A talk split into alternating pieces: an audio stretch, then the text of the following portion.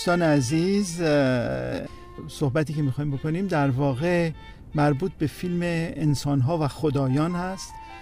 نام فرانسوی او هست دزوم ادیو که یکی از موفقیت آمیزترین فیلم های فرانسه در سال 2010 بود.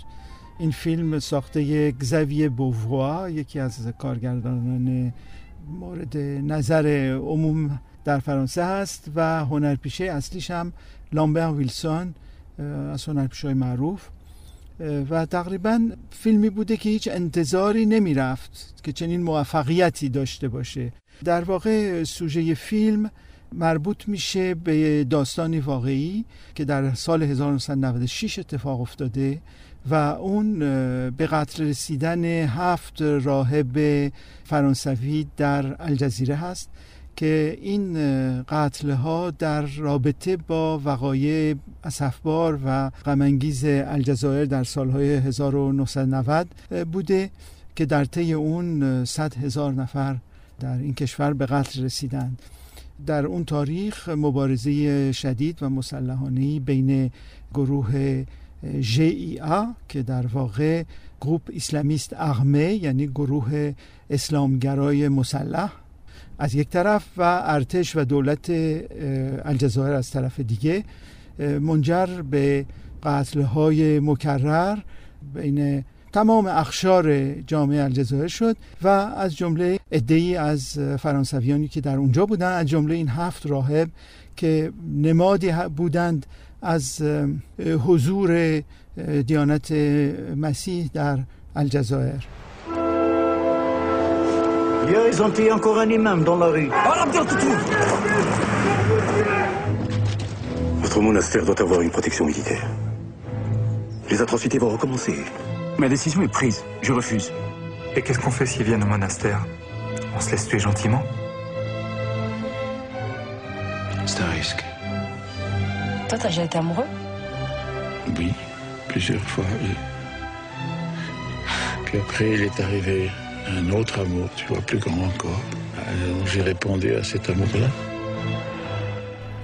میشه گفت هیچ جلا و عظمت این فیلم نداره بلکه در یک محیط بسیار ساده بسیار محقر که محل زندگی این هفت بوده تقریبا تمام فیلم میگذره با همون لباس های محقرانی که همیشه در تنشون هست و اون زندگی واقعا ساده و دور از هر گونه تکلفی که این گونه افراد راهبان مسیحی در واقع برای خود گزیدن فیلم اون رو نشون میده. اکثر منقدین سینمایی فرانسه بهش اشاره کردند و براشون این مسئله بسیار جالب بود. نه تنها منقدین بلکه شخصیت های فرهنگی و حتی سیاسی فرانسه در این مورد نظر دادند که چگونه چنین مطلبی که گرایشش بیشتر به مسائل روحانی هست می‌تونه جلب توجه این همه جمعیت رو بکنه و این جمعیت بسیار زیاد واقعا از اون حدود و سقور به اصطلاح جامعه کاتولیک فرانسه پا فراتر گذاشته. به طوری که در فستیوال کان این فیلم جایزه مخصوص هیئت جوری رو, رو بود و همچنین نماینده سینمای فرانسه شد در اسکار. همه در این مورد اتفاق نظر داشتن که ارزش این کار رو داره. Voici la nuit.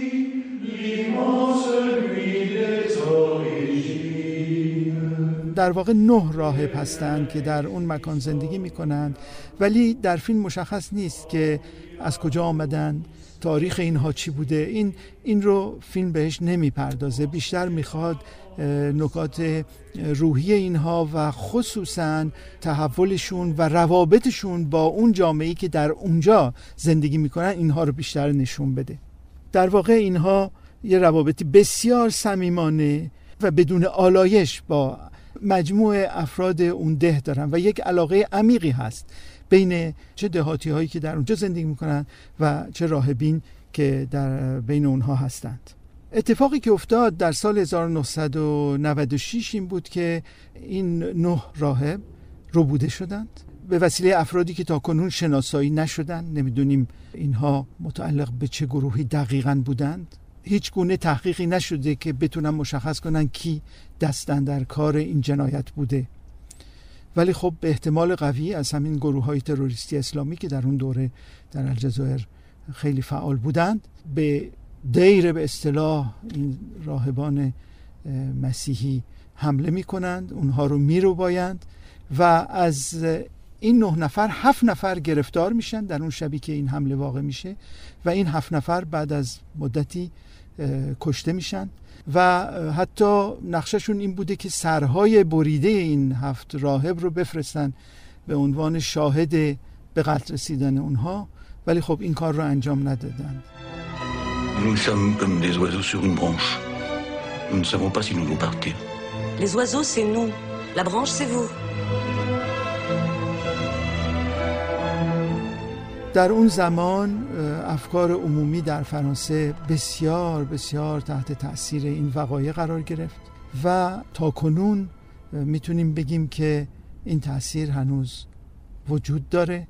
خصوصا مثالی که نمونه ای که اینها به عنوان انسانهای متعهد انسانهایی که وظیفه شناس هستند و روی عشق و علاقه به ایمانشون به خدایی که میپرستند و اون تعهدی که نسبت به اون جامعه که در اون زندگی می‌کنند از خودشون نشون دادن. چون که قبل از اینکه این واقع اتفاق بیفته در چند مرتبه چه مقامات رسمی کشور الجزایر چه افراد دیگری به اینها هشدار داده بودند که شما در خطر هستید و می‌تونه اتفاقات واقعا ناگواری بیفته براتون.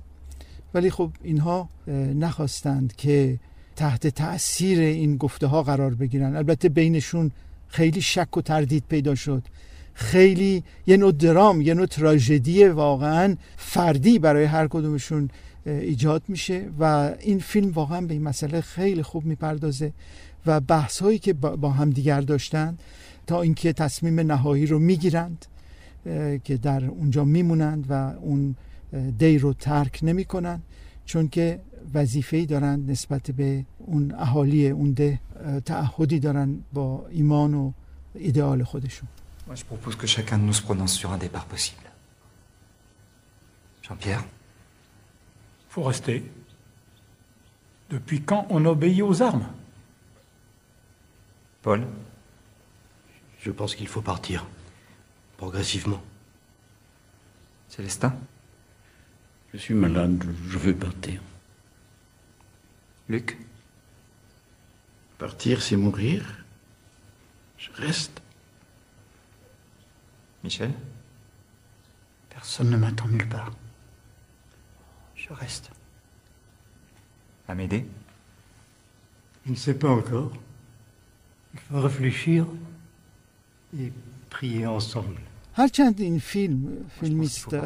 در واقع در یک کادر مذهبی ساخته شده ولی گفتمانش گفتمان مذهبی به صرفه نیست چون که کسانی که یعنی ایمان به خداوند دارن و چه کسانی که در فرانسه بسیار زیادند ایمان ندارند و یا شکی دارند در ایمان داشتن به خدا اینها به یک گونه تقریبا از این فیلم استقبال کردند. چون که علا رقم اینکه بدنه به اصطلاح جامعه فرانسه از دستگاه کلیسا جدا شده دور شده و حتی حالت آلرژی به دستگاه کلیسا داره. یعنی کافیه که در این جامعه گفته بشه که این مطلب مربوط میشه به کلیسا. فوراً به طور می‌تونیم بگیم اتوماتیک یک جبهگیری بر خلاف هر سوژه‌ای که در رابطه با کلیسا باشه گرفته میشه و خب این برمیگرده به تاریخ این کشور. ولی این مسئله که در این فیلم بازگو شد ربطی به دستگاه کلیسا نداره. ربط به زندگی و اون چیزی که ما بهش میگیم حیات روحانی انسان هاست داره. نقشی که ما به عنوان انسانهای متعهد انسانهای مؤمن انسانهایی که وظیفه خودشون رو در یک سطح بالایی قرار دادن اینها رو بازگو می‌کنه. و این برای هر انسانی چه ایمان داشته باشه به خداوند چه نداشته باشه چه مقید باشه به یک دستگاه مذهبی چه نباشه در هر صورت در مرکز زندگیشه. جهتی که به زندگی می‌خواهیم بدیم چیه؟ این یک سوالی است که یک مسئله است که برای هر شخصی مطرحه. و این برای من بسیار جالب بود که ببینم تقریبا همونطوری که ما به عنوان یک فرد بهایی که تابع یک دستگاه کلیسایی یا مذهبی به اون صورت نیستیم. چگونه مسائل روحانی رو برای خودمون حل و فصل می‌کنیم به عنوان فرد در جامعه و می‌بینیم که واقعا این بینش و این گونه رویارویی اکنون برای کسانی که حتی در جوامعی هستن که ارزش های مادی در اونجا تا حدود زیادی فائق شده این گونه رویارویی براشون مطرحه.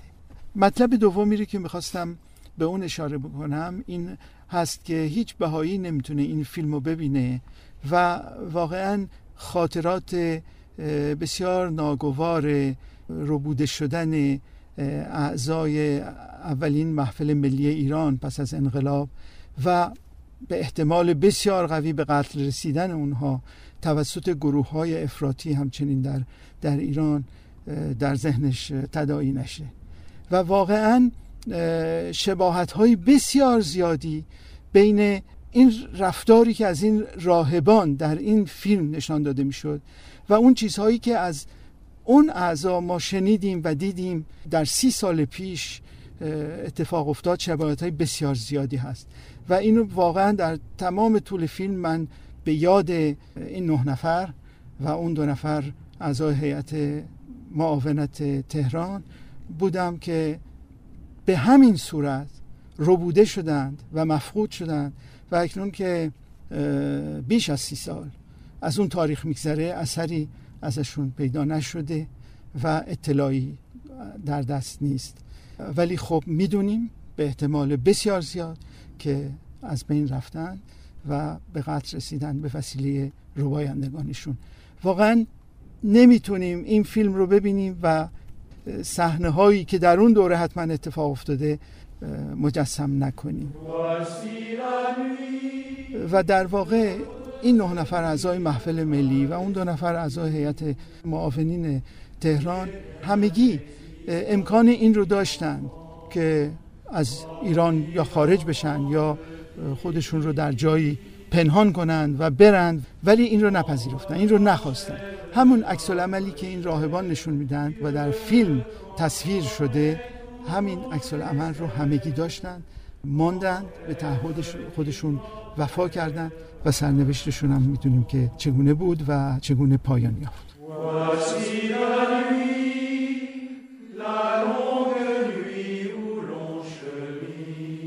می‌خواستم در پایان هرچند که این خاطرات بسیار اصفوار هست برامون. اسامی این دوستان رو یادآوری کنم و این گفتگو رو با این اسامی پایان بدم.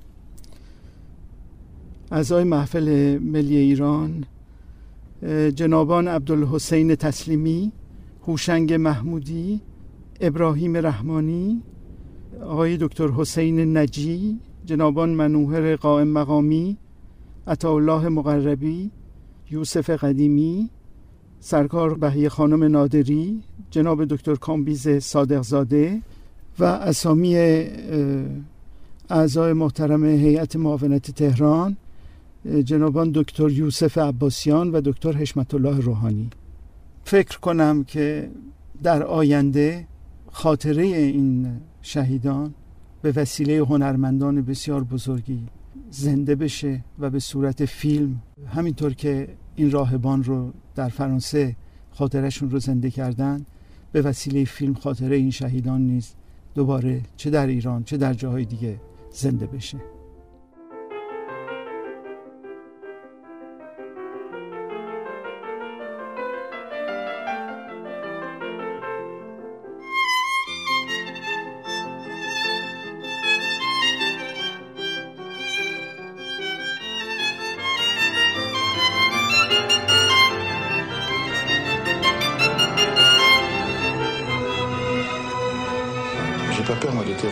Et encore moins de l'armée. Je crains pas la mort non plus, je suis un homme libre.